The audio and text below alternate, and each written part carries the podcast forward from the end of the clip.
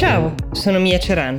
È venerdì 25 giugno 2021 e questo è The Essential, il podcast che ogni giorno seleziona e racconta per voi notizie dall'Italia e dal mondo in 5 minuti. L'Apple Daily, il giornale più diffuso a Hong Kong e più critico con la madrepatria Cina, ha chiuso i propri battenti. Vi avevo raccontato della retata, se così la possiamo chiamare, con la quale le autorità cinesi sono entrate nella sede del quotidiano arrestando tutto il top management e di come la minaccia portata avanti fosse quella di congelare i conti del giornale. Ecco, si può dire che le autorità cinesi sono riuscite nel loro intento, hanno congelato effettivamente i conti per mancanza di fondi. Il giornale, dopo 26 anni di attività, chiude. L'accusa con cui i suoi dirigenti e i suoi reporter sono stati incarcerati è stata quella di aver violato questa National Security Law. È una norma, di grande ingerenza da parte della Cina, rafforzata anche dalle misure restrittive imposte dal Covid, però fondamentalmente nata per controllare il dissenso da Beijing ed è stata strumentale. Sono stati fatti quasi 100 arresti nell'ultimo anno. Sotto la pioggia, migliaia di persone si sono radunate con l'ultima copia di questo giornale. Il titolo dell'ultima prima pagina era l'ultimo saluto degli abitanti di Hong Kong sotto la pioggia, ed effettivamente, se vi capita, cercate le immagini su internet. È stata una chiusura del film piuttosto poetica in qualche senso. Sotto la pioggia i lettori dell'Apple Daily hanno tenuto accese anche le torce dei telefonini illuminando la sede. I giornalisti che invece si sono affacciati dalla sede si sono divisi tra chi si è messo a distribuire le ultimissime copie dell'ultimo numero e chi invece restituiva con il proprio telefonino questa luce emanata in una sorta di ultimo scambio. Tutto questo per dire che a Hong Kong esiste una nutrita e attiva schiera di persone che, a prescindere dal destino dell'Apple Daily, non ha alcuna intenzione di smettere di lottare per la propria indipendenza e autonomia dalla Cina, e chi sia il vincitore in questa lotta è decisamente ancora da determinare.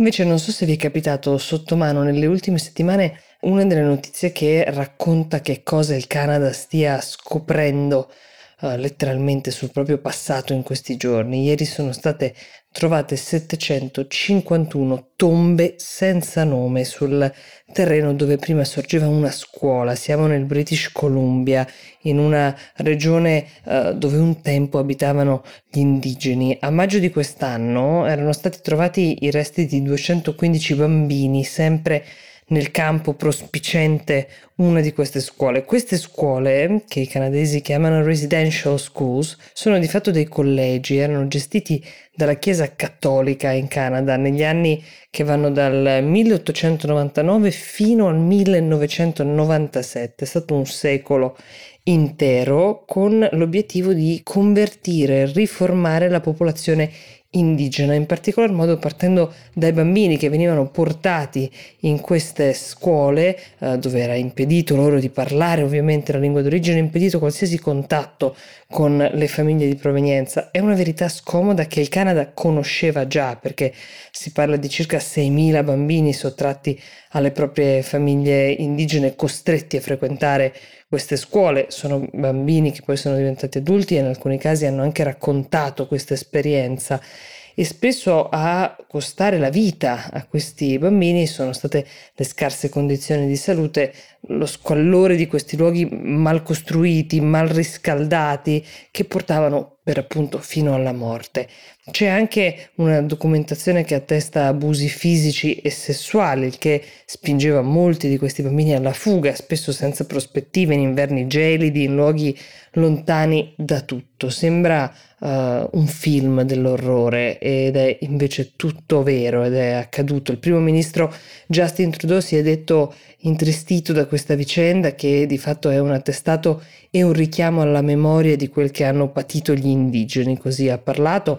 È una partita con cui deve fare i conti sia il Canada come paese che la Chiesa Cattolica, che ora si vedrà quanto sarà disposta a collaborare, ad aiutare le indagini che sono appena iniziate. Tenete presente che quelle 751 tombe che vi ho menzionato in apertura potrebbero averlo un nome, noi non lo abbiamo trovato, però magari è stato rimosso su ordine di qualcuno dall'interno della Chiesa.